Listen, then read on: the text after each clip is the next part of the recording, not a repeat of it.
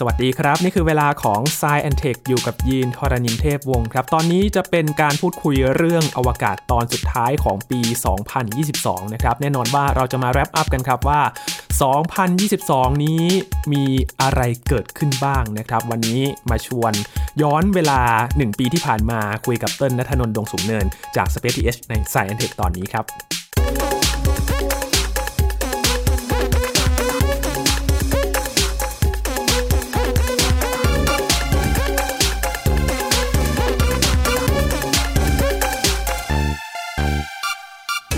ปีสองพันยี่สิบสองนะครับจะถูกบันทึกไปในหน้าประวัติศาสตร์ครั้งใหม่ในวงการอวกาศอีกปีหนึ่งเลยนะครับเพราะว่ามีความคึกคักอย่างมากเลยทุกๆมุมโลกที่มีความเคลื่อนไหวเกี่ยวกับโครงการอวกาศไม่ว่าจะเป็นหน่วยงานที่เกี่ยวข้องกับภาครัฐและเอกชนนะครับมีทั้งใกล้และไกลวันนี้จะมาดูกันครับตั้งแต่ต้นปีจนถึงปลายปีนี้เนี่ยมันมีอะไรที่น่าสนใจในวงการอวกาศกันบ้างมาแรปอัพกันครับอยู่กับเติ้ลณัฐนนท์ดงสูงเนินบรรณาธิการบริหารจาก SpaceX แล้วครับสวัสดีครับเติ้ลครับสวัสดีครับเป็นปีที่เราเพิ่งฟื้นฟูจากโควิด สิบเก้า เนาะทุกอย่างมันเริ่มกลับมาใกล้เคียงกับปกติมากขึ้นการเดินทางไปต่างประเทศก็เริ่มมีมากขึ้นเติ้ลก็ไปต่างประเทศมาแล้วด้วยปีนี้ใช่ครับในที่สุด หลังจากรอคอยมานานและปีนี้เองเนี่ยพี่รู้สึกว่ามันมีอะไรมากมายแล้วก็เป็นปีที่มีบันทึกสถิติใหม่หลายอย่างเหมือนกันเนาะใช่ครับจริงๆปีสองพันยี่สิบสองเนี่ยถ้าพูดตรงๆมันควรจะเป็นปีสองพันยี่สิบเอ็ดในปฏิทินที่ไม่มีโควิดอืม อืมพอมันมีโควิดเนี่ยทุกอย่างเวลาที่เรามาพูดกันเนี่ยมันก็จะเหมือนกับโดนเลื่อนไปประมาณปีนึงอ่ะปีนึงหรือสองปีนะครับซึ่งปีนี้จริงๆมันเหมือนกับเป็นปีที่จะมาช่วยซ่อมปฏิทินให้กับทุกสถานการณ์มันกลับมาปกติเร็วขึ้นเนาะแต่ต้นปีเนี่ยมันก็ดันมีเหตุการณ์สำคัญมากๆเหตุการณ์หนึ่งนะฮะซึ่งต้นเชื่อว่าเนี่ยเดี๋ยวช่วงสิ้นปีแบบนี้เนี่ยทุกสื่อทุกสำนักก็จะต้องทำคอนเทนต์สรุปว่าในปีที่ผ่านมาเกิดอะไรบ้างนะครับไม่ว่าจะเป็นในวงการเทคโนโลยีในวงการวิทยาศาสตร์ในวงการการเมืองต่างๆเนี่ยแต่เหตุการณ์ที่ทุกคนจะต้องมีร่วมกันของปีนี้เนี่ยก็คือเหตุการณ์ความขัดแย้งรัสเซียยูเครนอืมคือหลังจากที่โควิด สิบเก้า มันคลี่คลายเนาะ ม, มันมีเรื่องใหม่ที่รู้สึกว่าเป็นตัวสะดุดเหมือนกันมันทำให้เปลี่ยนในหลายๆด้านทั้งความร่วมมือต่างๆก็คือเริ่มมาตั้งแต่ต้นปีเลยกุมภาพันธ์ยี่สิบสี่กุมภาพันธ์จำได้เลย เป็นวันที่รัสเซียเปิดฉากปฏิบัติการโจมตีในพื้นที่ยูเครนเป็นครั้งแรกใช่ครับแล้วเหตุการณ์นี้นี่แหละครับที่เป็นจุดที่ทำให้ไทม์ไลน์ของการสำรวจอวกาศโดยเฉพาะในฝั่งยุโรปเนี่ยต้องเลื่อนไป อ, อันเนี้ยยากกว่าโควิดอีกเพราะว่าโควิดเรายังพอเดาได้คือมันมีตัวแปรที่มนุษย์ยังพอควบคุมได้อยู่นะครับคือเรามาร่วมมือกันให้โควิดมันหมดไปได้แต่ความกระหายอำนาจของมนุษย์เนี่ยสงครามความขัดแย้งต่างๆเนี่ยมันเป็นสิ่งที่มนุษย์แต่ละคนมีความเป็นปัจเจกต่อกันมากคนนู้นมีมุมมองแบบนี้คนนี้มีมุมมองแบบนั้นวิธีการคิดของเราไม่เหมือนกันดังนั้นการที่จะบอกว่ามันจะไปจบเมื่อไหร่เนี่ยอันนี้ยากละอืมพี่จำได้ตอนช่วงต้นปีเนาะเราจะมีทั้งสรุปท้ายปีแล้วก็ต้นปีว่ามันมีอะไรเกิดขึ้นในปีนี้บ้างปรากฏว่าบางโครงการที่เราพูดไปมันก็หายไปเหมือนกันจากสงครามยูเครนใช่ครับซึ่งในตอนนี้เนี่ยต้นว่าเราน่าจะมาสรุปกันให้เห็นภาพเลยว่าตอนต้นปีเนี่ยเราคุยกันเอาไว้ขี้โม้อะไรกันเอาไว้ แล้วอะไรบ้างที่เป็นไปตามที่เราวางแผนเอาไว้อะไรบ้างที่ต้องเลื่อนไปอีกปีนึงอีกแล้ววันนี้เราจะมาไล่ตามปฏิทินตั้งแต่ต้นปีจนถึงล่าสุดตอนเดือนธันวาคมนี้เลยนะครับต้นปีมีอะไรที่ถูกบันทึกไว้แบบเป็นช่วงแรกๆในเรื่องของอวกาศบ้างครับเติ้ลอย่างแรกเลยก็คือกรณีที่สืบเนื่องมาจากสงครามรัสเซียยูเครนนั่นแหละครับพอมีสงครามเกิดขึ้นเนาะนานาชาติก็ออกมาเริ่มแสดงจุดยืนกันแล้วหนึ่งในชาติที่ออกมาแสดงจุดยืนได้อย่างชัดเจนแม่นมากๆแม่นยำมากๆในความคิดของตัวเองเนี่ยก็คือกลุ่มยุโรปนะฮะสภาพยุโรปซึ่งพอมีการมาแสดงจุดยืนแบบนี้เนี่ยตัวโครงการอวกาศเนี่ยที่รัสเซียกับยุโรปเนี่ยร่วมมือกันอยู่ก็คือโครงการเอ็กโซมาเนี่ยก็เลยถูกเลื่อนออกไปอย่างไม่มีกำหนดนะครับในขณะเดียวกันรัสเซียก็ออกมาประกาศบอกว่าจะไม่ปล่อยจรวดให้กับยุโรปอีกแล้วจะจะเลิกขายจรวดนะให้กับบริษัทอาริยานซึ่งบริษัทอาริยานเนี่ยก็ทำหน้าที่รับจ้างปล่อยจรวด ปล่อยยานอวกาศต่างๆซึ่งก็มียานที่ได้รับผลกระทบหลายลำนะครับแล้วก็หนึ่งในนั้นที่เราเคยหยิบยกมาพูดคุยกันเลยเนี่ยก็คือดาวเทียม One Web ที่เป็นดาวเทียมให้บริการอินเทอร์เน็ตนะของประเทศอังกฤษกับอินเดียอันนี้ก็ได้รับผลกระทบอย่างหนักมากๆต้องมีการเปลี่ยนนะล่าสุดมีการเปลี่ยนไปปล่อยกับ SpaceX แล้วเออปล่อยกับคู่แข่งเลย ก็เป็นเหตุการณ์หนึ่งที่เรียกได้ว่าเหตุการณ์นี้จะยังไม่จบละกันคือมันก็เราจะยังเห็นผลกระทบของ geopolitics เนี่ยเกิดขึ้นมาแล้วก็เอาจริงมันจะชัดขึ้นเรื่อยๆในปีถัดๆไปโดยเฉพาะเมื่อรัสเซียกับจีนเนี่ยหันมามีท่าทีที่จะมาร่วมมือกันสำรวจอวกาศนะครับอันนี้ก็คือสิ่งที่เกิดขึ้นแบบชัดเจนที่สุดเป็นตัวเปิดปีเลยแล้วสิ่งที่เกิดขึ้นตามมาหลังจากนั้นเนี่ยก็จะเป็นเหตุการณ์ที่มาสนับสนุนแนวคิดที่ว่านี่แหละว่าโลกของเราเนี่ยกำลังจะเข้าสู่ยุคของการแข่งขันด้านอวกาศอีกครั้งหนึ่ง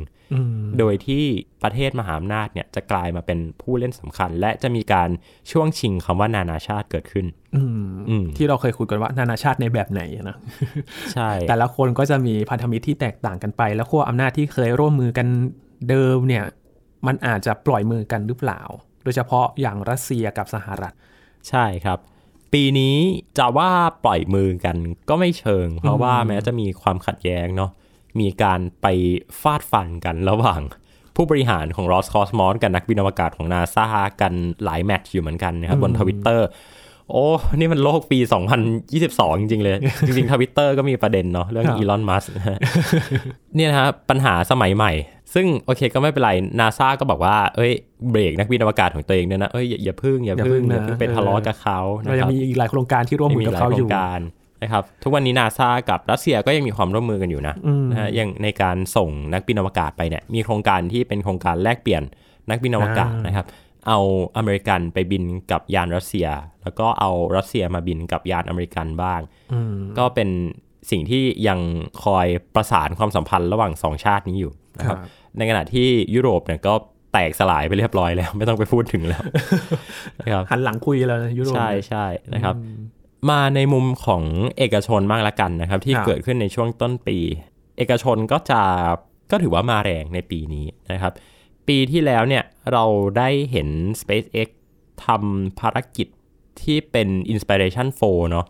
คือการส่งนักบินอวกาศที่เป็นไม่ได้เป็นนักบินอวกาศอ่ะเป็นคนธรรมดาทั่วไปเนี่ยขึ้นไปบินกับยานนะครับปีนี้เนี่ยก็มีภารกิจคล้ายๆกันชื่อว่า แอ็กซิออม วันนะครับ แอ็กซิออม วัน เนี่ยก็เป็นภารกิจที่คล้ายๆกับตัว อินสไปเรชั่น โฟร์ เลยก็คือมีทำขึ้นมาเพื่อเป็นแคมเปญด้านการกุศลมีการฟันเรซซิ่งนะครับคล้ายๆกับพี่ตูนไปวิ่งหรือว่าคุณโตโน่ไปว่ายน้ำอะไรเงี้ยฮะอันนี้เขาใช้ยานอวกาศเอาก็มาระดมทุนนะครับแล้วก็เป็นการเปิดโอกาสให้เอกชนเนี่ยมาพัฒนายานระบบต่างๆที่จะใช้ในอวกาศเพราะว่า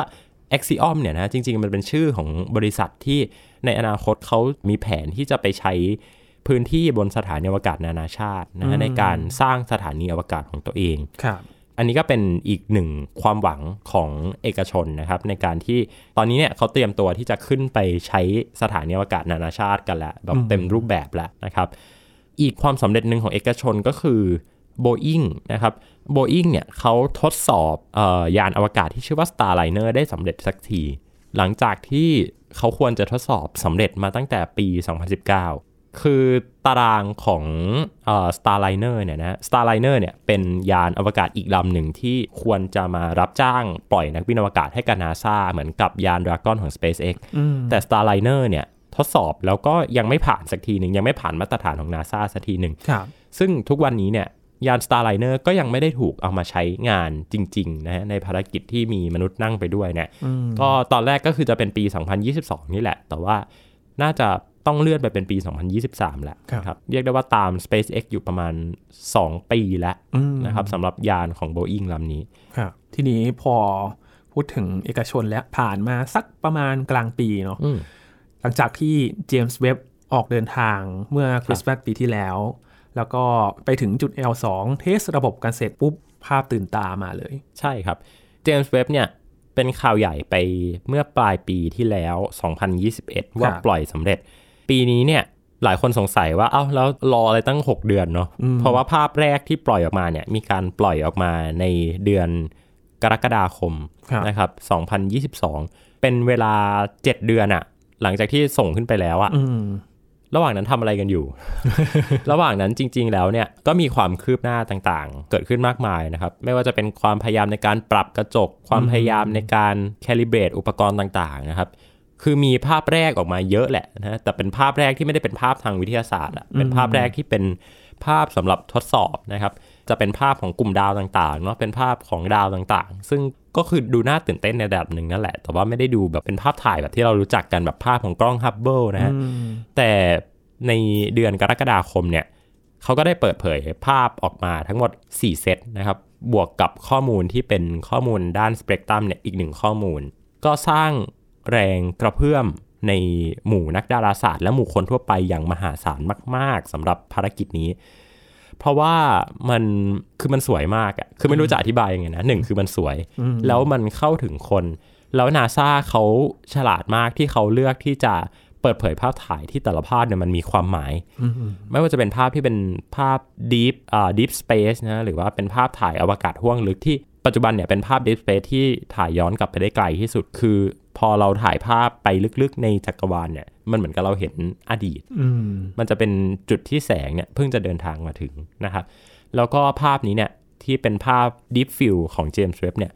ก็ได้รับเลือกจากนิตยสาร Time นะฮะให้เป็นหนึ่งในภาพถ่ายที่มีอิทธิพลและก็ทรงพลังมากที่สุดในปีนี้ด้วยนะครับ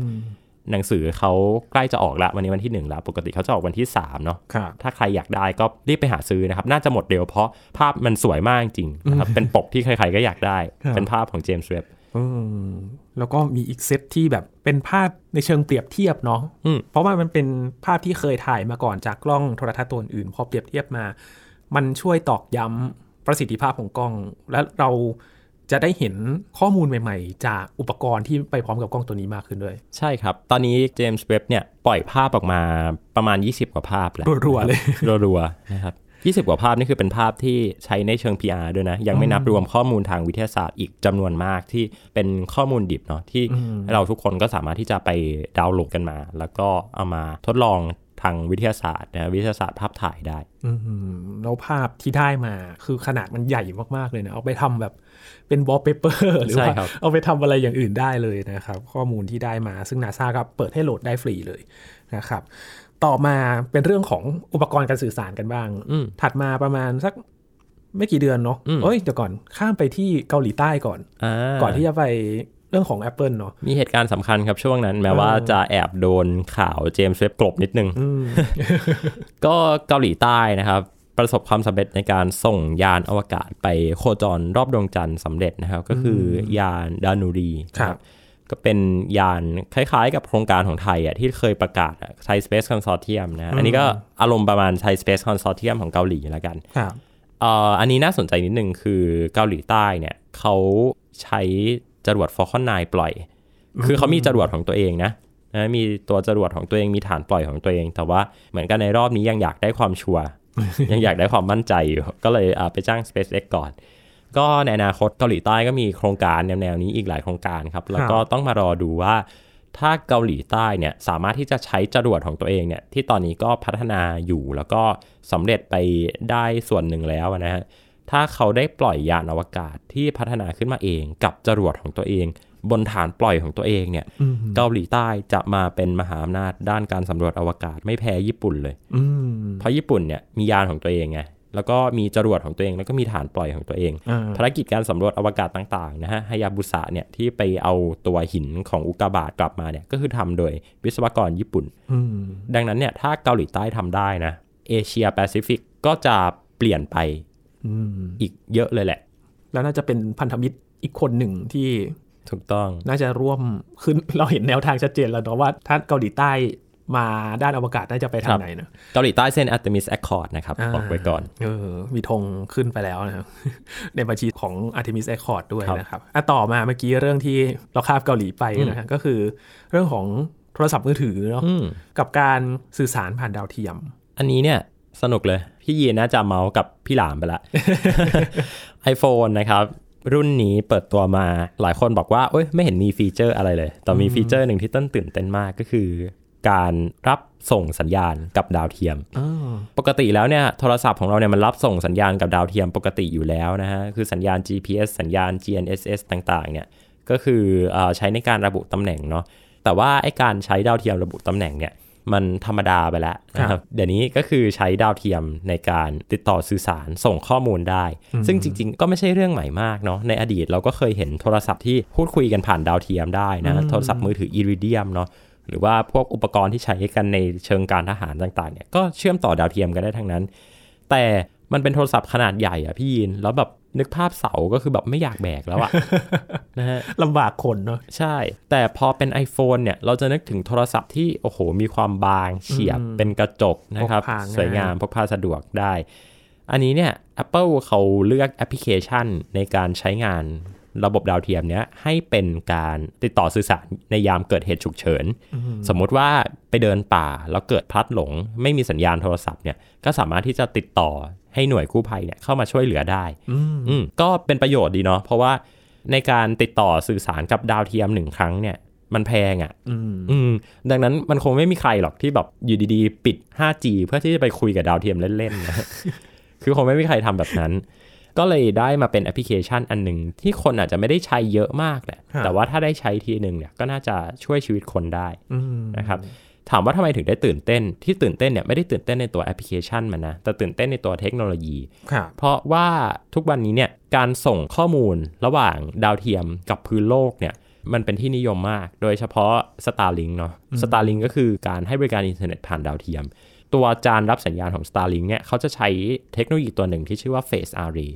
Phase Array เนี่ยมันจะเป็นตัวการใช้จานที่เป็นจานแบนเนี่ยนะฮะเวลาพูดว่าจานดาวเทียมเนี่ยหลายคนก็จะนึกถึงจานที่แบบเป็นจานโค้งๆนะฮะจานแบบจานดูทีวีบ้านเราเนี่ยอย่างนั้นนะในทาง engineering เนี่ยเขาจะเรียกว่า parabolic dish นะหรือว่าจานโค้ง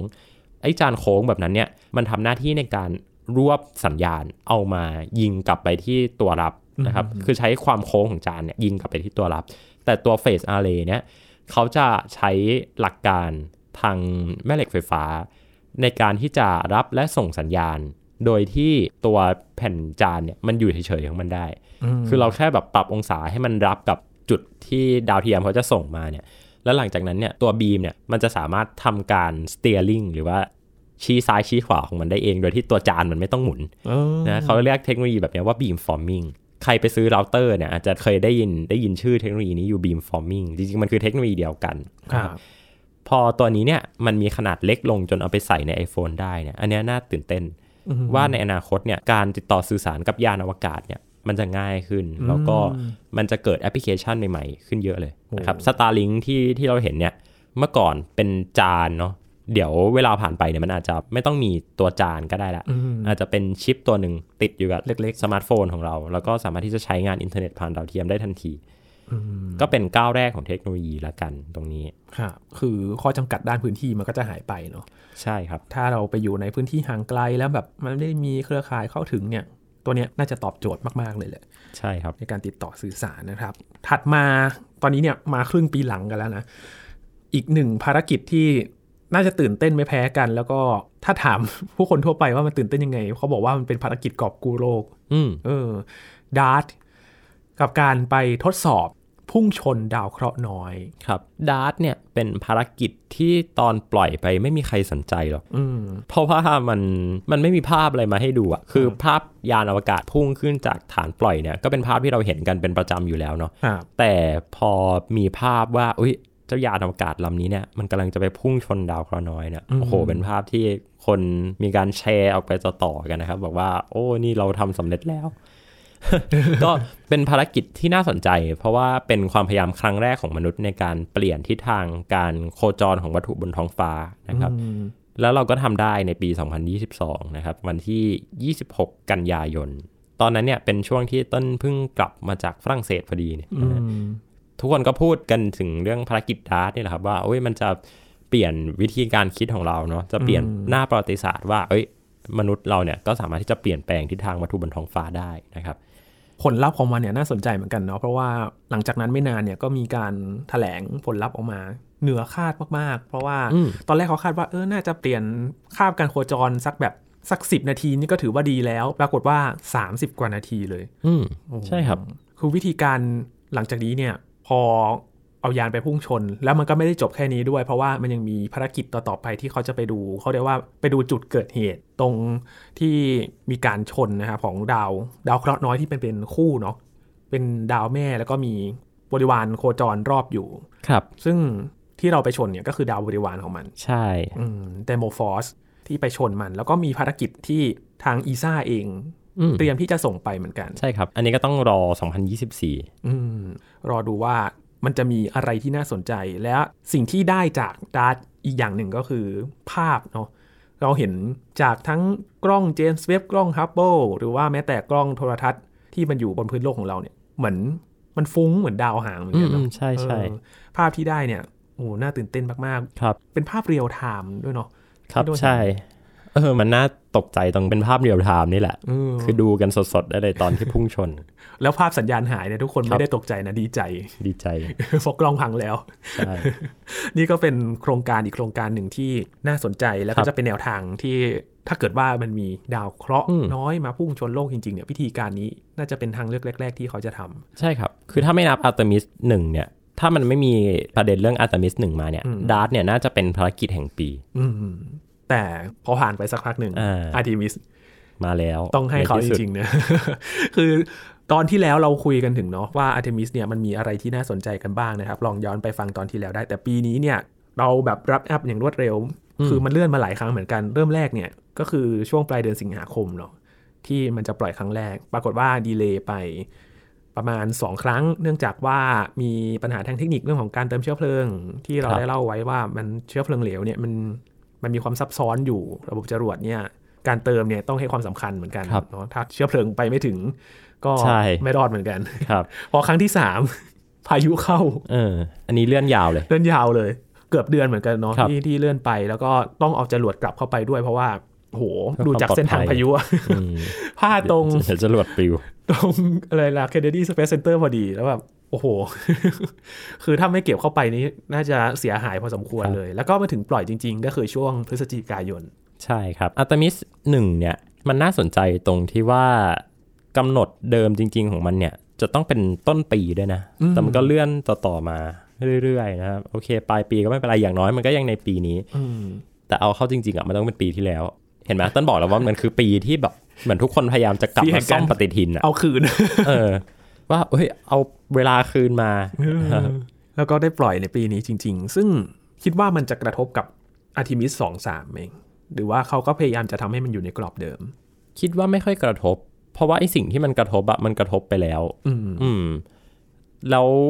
ช่วงระยะเวลาระหว่าง Artemis หนึ่งกับสองเนี่ยมันห่างกันมากอยู่มันห่างกันแบบเป็นสองปีอะพี่ยินสิ่งที่จะกระทบเนี่ยมันจะเป็นอีกหัวข้อหนึ่งที่เดี๋ยวเราจะคุยกันในตอนนี้นี่แหละก็คือ ซี แอล พี เอส หรือว่า Commercial Lunar Resupply Service นะครับคือเจ้า Commercial Lunar Resupply Service ชื่อเรียกยากยาว ซี แอล พี เอส นั่น ซี แอล พี เอส เนี่ยก็เป็นโครงการที่เขาจะเปิดให้เอกชนเนี่ยทำยานอวกาศไปลงรอบดวงจันทร์นะครับไปลงตามจุดต่างๆที่ NASA เขากำหนดเอาไว้เพื่อที่จะไปทำการทดลองนำร่องโครงการนะครับซึ่งตอนต้นปีเนี่ยต้นก็เคยเขียนบทความเอาไว้ว่าสองพันยี่สิบสองเนี่ยจะเป็นปีที่มียานอวกาศไปลงบนผิวของดวงจันทร์เยอะที่สุดในประวัติศาสตร์ในรอบห้าสิบปีนะครับต้นก็ลิสต์ออกมาหมดเลยว่าจะมียานอวกาศอะไรบ้างเป็นสิบลำเลยนะครับแต่พอมาดูจริงๆนับตั้งแต่ตอนต้นปีมาจนถึงวินาทีนี้ที่เรากำลังพูดคุยกันอยู่ยังไม่มียานอวกาศลำใดเลยแม้แต่ลำเดียวแตะพื้นผิวของดวงจันทร์มียานลำหนึ่งครับที่เป็นความหวังแล้วก็ตอนนี้เนี่ยตอนที่เรากำลังอัดพอดแคสต์ตอนนี้กันอยู่เนี่ยกำลังถูกนำเข้าสู่จรวดแล้วก็คือตัวยานฮากุโตะของญี่ปุ่นนะครับฮากุโตะเนี่ยก็เป็นยานของบริษัท iSpace ลำนี้เนี่ยมีแผนว่าจะไปลงจอดให้ได้ในปีสองพันยี่สิบสองเหมือนกับยานลำอื่นๆแล้วก็ลำนี้เนี่ยดูเหมือนจะใกล้ความจริงมากที่สุดก็ต้องรอดูครับว่าตอนนี้เนี่ยวันที่เราอัดกันเนี่ยเหลืออีกประมาณไม่ถึงเดือนแล้วนะครับจะลงสำเร็จไหมถ้าไม่อย่างนั้นเนี่ยกลายเป็นว่าปีนี้เนี่ยที่เราเคยเคลมเอาไว้ว่าจะเป็นปีที่เริ่มต้นการกลับไปสู่ดวงจันทร์อีกครั้งนึงเนี่ยอาจจะต้อง ไปนับใหม่ไปนับเป็นปีหน้าแล้วต้นอาจจะต้องเขียนบทความใหม่แบบว่าปีสองพันยี่สิบสามจะเป็นปีที่มียานอวกาศไปลงดวงจันทร์มากที่สุดวงเล็บอีกรอบนึง รอบนี้จริงๆละอ่ะปีแห่งการเอาคืนครับแต่พอ Artemis หนึ่งมัน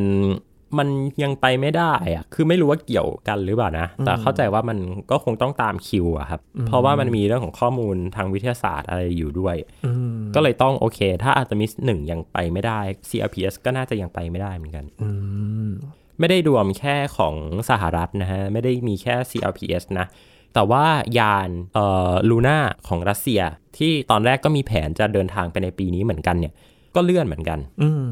ยานจันทรายานสามของอินเดียเนี่ยจากเดิมที่อินเดียเขาบอกว่าจะส่งไปสองพันยี่สิบสองเนี่ยก็เลื่อนเหมือนกันกลายเป็นว่าเลื่อนหมดเลยปีนี้ยังไม่มียานไปแตะดวงจันทร์เลยแม้แต่ลำเดียวคือมันเป็นทอดๆเนาะต่อจากปีที่แล้วมาปีที่แล้วมันเลื่อนมาปีนี้แล้วโครงการปีนี้ที่มันเป็นโครงการที่ผูกต่อเนื่องกันมามันก็อาจจะต้องกระทบเลื่อนไปอีกปีนึงก็ได้ในปีสองพันยี่สิบสามแทนใช่ครับหรือแม้แต่ Starship เองก็เลื่อนก็เลื่อน Starship เนี่ยน่าสนใจเพราะว่าจริงๆก็มีแผนจะปล่อยตั้งแต่ปีที่แล้วแต่ว่าดันเอ่อเจอปัญหาหลายอย่างนะฮะก็เราทำให้อาจจะยังไม่ได้ปล่อยก็ต้องรอดูว่าสองพันยี่สิบสามเนี่ยจะได้ไหม Starship เนี่ยก็มีส่วนสำคัญเพราะว่ามันไม่ใช่แค่ยานเอกชนธรรมดาอีกต่อไปแล้วที่แบบเสร็จก็ได้ไม่เสร็จก็ได้อันเนี้ยมันมีกำหนดว่ามันจะต้องเสร็จให้ทัน Artemis ด้วยไงเพราะว่า SpaceX ได้รับสัญญาไปว่าจะเอ่อให้เป็นผู้นำส่งนักบินอวกาศลงบนพื้นผิวของดวงจันทร์ดังนั้นเนี่ยสองพันยี่สิบห้าเนี่ยยังไงก็ต้องเสร็จหรือถ้าไม่เสร็จจริงๆเนี่ย Artemis ที่เป็น Artemis สามเนี่ยก็น่าจะต้องเลื่อนทั้งโครงการเหมือนกันเกี่ยวข้องกันครับและอีกอันหนึ่งที่มันจะเกี่ยวข้องกันก็คือ Lunar Gateway ซึ่งปีนี้เหมือนจะมีหน้าค่าตาที่ชัดเจนมากขึ้นเนาะใช่ครับก็คือแบบเนี่ยฟันชัดเจนเรียบร้อยแล้วออกมาสวยงามไม่มี Roscosmos คือตัด Roscosmos ออกเรียบร้อยแล้วนะครับก็จะก็จะเหลือเป็นโมดูลของทางสหรัฐทางยุโรปแล้วก็ทางญี่ปุ่นนะครับตอนนี้เริ่มเข้าสู่กระบวนการผลิตแล้วนะครับในโรงงานที่ประเทศฝรั่งเศสมีแผนอาจจะได้ปล่อยชิ้นส่วนแรกขึ้นสู่วงโคจรนะสองพันยี่สิบสามอย่างต่ำอืมโอ้เร็วเหมือนกันอย่างเร็วอย่างเร็วอย่างเร็วโอ้คือปีนี้เนี่ยเห็นลูน่าเกตเวย์ชัดเจนมากขึ้นเนาะหลังจากที่เราคุยกันมานานแล้วก็อาจจะต้องปรับแบบกันเพราะว่าเราคอสมอสไม่ไม่ได้อยู่ด้วยแล้วใช่ครับคือลูน่าเกตเวย์พี่ยินมันต้องเสร็จก่อนอัตมิสสามเพราะว่า Artemis สามเนี่ยจะต้องไปใช้ละ Lunar Gateway อืมเพราะว่าการไปลงบนดวงจันทร์เนี่ยไม่ได้แบบเหมือนอพอลโลใช่มั้ยเออต้องไปแวะที่ Lunar Gateway ก่อนแล้วค่อยลงไปใช่เราพูดฝั่งตะวันตกมาเยอะเหลือเกินเดี๋ยวคนที่เขาเชียร์จีนอาจจะน้อยใจนะเออพูดถึงปีนี้เนี่ยสถานีอวกาศแห่งชาติของจีนเนี่ยเป็นปีที่เสร็จสมบูรณ์เลยนะเสร็จสมบูรณ์แล้วนะครับเรียกได้ว่าทุกอย่างรวดเร็วใช้เวลาสองปีแม้โมดูลเขาจะไม่ไม่เยอะเหมือนกับสถานีอวกาศนานาชาติเนาะแต่ว่าสองปีในการสร้างสถานีอวกาศของตัวเองถือว่าดีจากเดิมอะครับพี่ยินจีนเนี่ยเขาไม่ได้มีตารางในการส่งนักบินที่ชัดเจนคือพอมีภารกิจเนี่ยก็ขึ้นไปทีนึงแต่ทุกวันนี้จีนเขาพยายามปรับปฏิทินของตัวเองมาให้คล้ายกับตัวโครงการสถานีอวกาศนานาชาติก็คือให้มีนักบินอวกาศเนี่ยขึ้นไปโคจรอยู่บนตัวสถานีเนี่ยเป็นประจำมีการขึ้นมีการลงอะไรเป็นตารางเวลาชัดเจนแล้วหลังจากนี้เนี่ยจีนก็จะเริ่มต้นใช้งานสถานีอวกาศนานาชาติของจีนที่บอกว่าแอบบอกว่านานาชาติเพราะว่ามีแผนว่าไม่แน่ใจว่าจะให้รัสเซียไปร่วมใช้ด้วยหรือเปล่านะครับจริงๆรัสเซียเคยขอใช้แต่ว่าจีนปฏิเสธในอนาคตเนี่ยต้องรอดูว่าท่าทีของจีนกับรัสเซียในเรื่องสถานีอวกาศจะเป็นยังไงกันต่อเพราะว่ารัสเซียประกาศถอนตัวชัดเจนแล้วนะครับ ไอ เอส เอส แล้วก็จีนเนี่ยปีนี้มีการประกาศโครงการอวกาศหลายโครงการอยู่เหมือนกันนะครับที่เป็นโครงการที่สำคัญคือมันมันสืบเนื่องมาจากปีที่แล้วอะที่มีการฉลองครบรอบหนึ่งร้อยปีพรรคคอมมิวนิสต์จีน อ, อันนั้นอะก็เลยเป็นประเด็นสำคัญว่าสีจิ้นผิงก็มีนโยบายแหละว่าจีนจะต้องสำรวจอวกาศแบบนู้นแบบนี้นะฮะแล้วก็มีการปีนี้ก็มีการประกาศว่าจะเขาจะทำยานออกไปนอกระบบสุริยะอ่าแล้วก็มีการจัดแคมเปญต่างๆมากมายนะครับเอาเด็กมาถามคำถามกับนักบินอวกาศนะครับเด็กไทยของเราก็มีโอกาสด้วยสดเลยเนาะสดจากสถานีอวกาศของจีนใช่ล่าสุดก็มี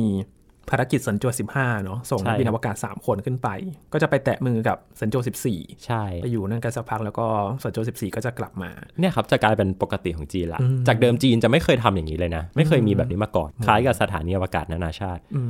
เป็นรอบคล้ายๆกันด้วยคือห้าเดือนถึงหกเดือนเนี่ยก็คืออยู่บนนั้นไปเลยนี่ก็เป็นอีกปีหนึ่งของจีนที่น่าสนใจนะครับครับหลังจากที่จะเรียกว่าถูกโดดเดี่ยวได้ไหมก่อนหน้านี้อืมไม่ค่อยมีอะไรในฝั่งHuman Space Flight ให้ทำมากกว่าแต่ตอนนี้ Human Space Flight ของจีนเนี่ยกลับมาก็คือการสำรวจอวกาศโดยใช้มนุษย์นะฮะก่อนหน้านี้จีนเขาก็ก็ทำโรบอติกทำด้านหุ่นยนต์นะครับทำยานไปลงดวงจันทร์ทำอะไรของเขาก็ประสบความสำเร็จดีแล้วก็มาตอนนี้เนี่ยเหมือนกับจีนพยายามจะเคลมตำแหน่งการเป็นผู้นำด้าน Human Space Flight อีกครั้งหนึ่งหลังจากที่ไม่ได้ปล่อยมานานมากโอ้ตอนนี้จีนทั้งไปดวงจันทร์ไปดาวอังคารแล้วนะครับแล้วก็ตอนนี้มีมนุษย์อวกาศไปอยู่กลับมาเป็นแบบว่าวงจรที่อยู่บนสถานีอวกาศของเขาแล้วด้วยนะครับโมดูลสามตัวประกอบครบเรียบร้อยแล้วเป็นตัว T ที่เป็นโครงสร้างของเขาเนาะสถานีอวกาศเทียนกงนะครับปิดท้ายด้วยสถิติที่น่าสนใจเกี่ยวกับการปล่อยภารกิจของอวกาศในแต่ละประเทศนะครับทุกวันนี้เวลาเราวัดว่าประเทศไหนมีกิจกรรมการสำรวจอวกาศเยอะเนี่ยเรายังวัดกันที่การปล่อยอยู่เนาะนะครับแม้ว่าในอนาคตเนี่ยเราจะต้องหาตัวชี้วัดอื่นๆมาแล้วนะครับแต่ว่าตัวเลขปีนี้เนี่ยค่อนข้างน่าสนใจก็คือสหรัฐเนี่ยมีปล่อยนะครับไปทั้งหมดแปดสิบภารกิจ อืม อันดับสองเนี่ยหลายคนอาจจะสงสัยว่าเอ๊ะถ้าให้เดาอาจจะต้องเดาระหว่างจีนกับรัสเซียแต่ตัวเลขปีนี้บอกเลยนะว่ารัสเซียเนี่ยตกไปอยู่อันดับสามก็คือมีการปล่อยยี่สิบสองครั้งในขณะที่จีนเนี่ยอยู่ที่ห้าสิบห้าครั้งตัวเลขนี้หมายความว่ายังไงมันมีนัยยะนะครับเพราะว่าปีที่แล้วเนี่ยจีนเนี่ยมีอัตราการปล่อยที่สูงกว่าสหรัฐมาหลายปีเลยโอ้ใช่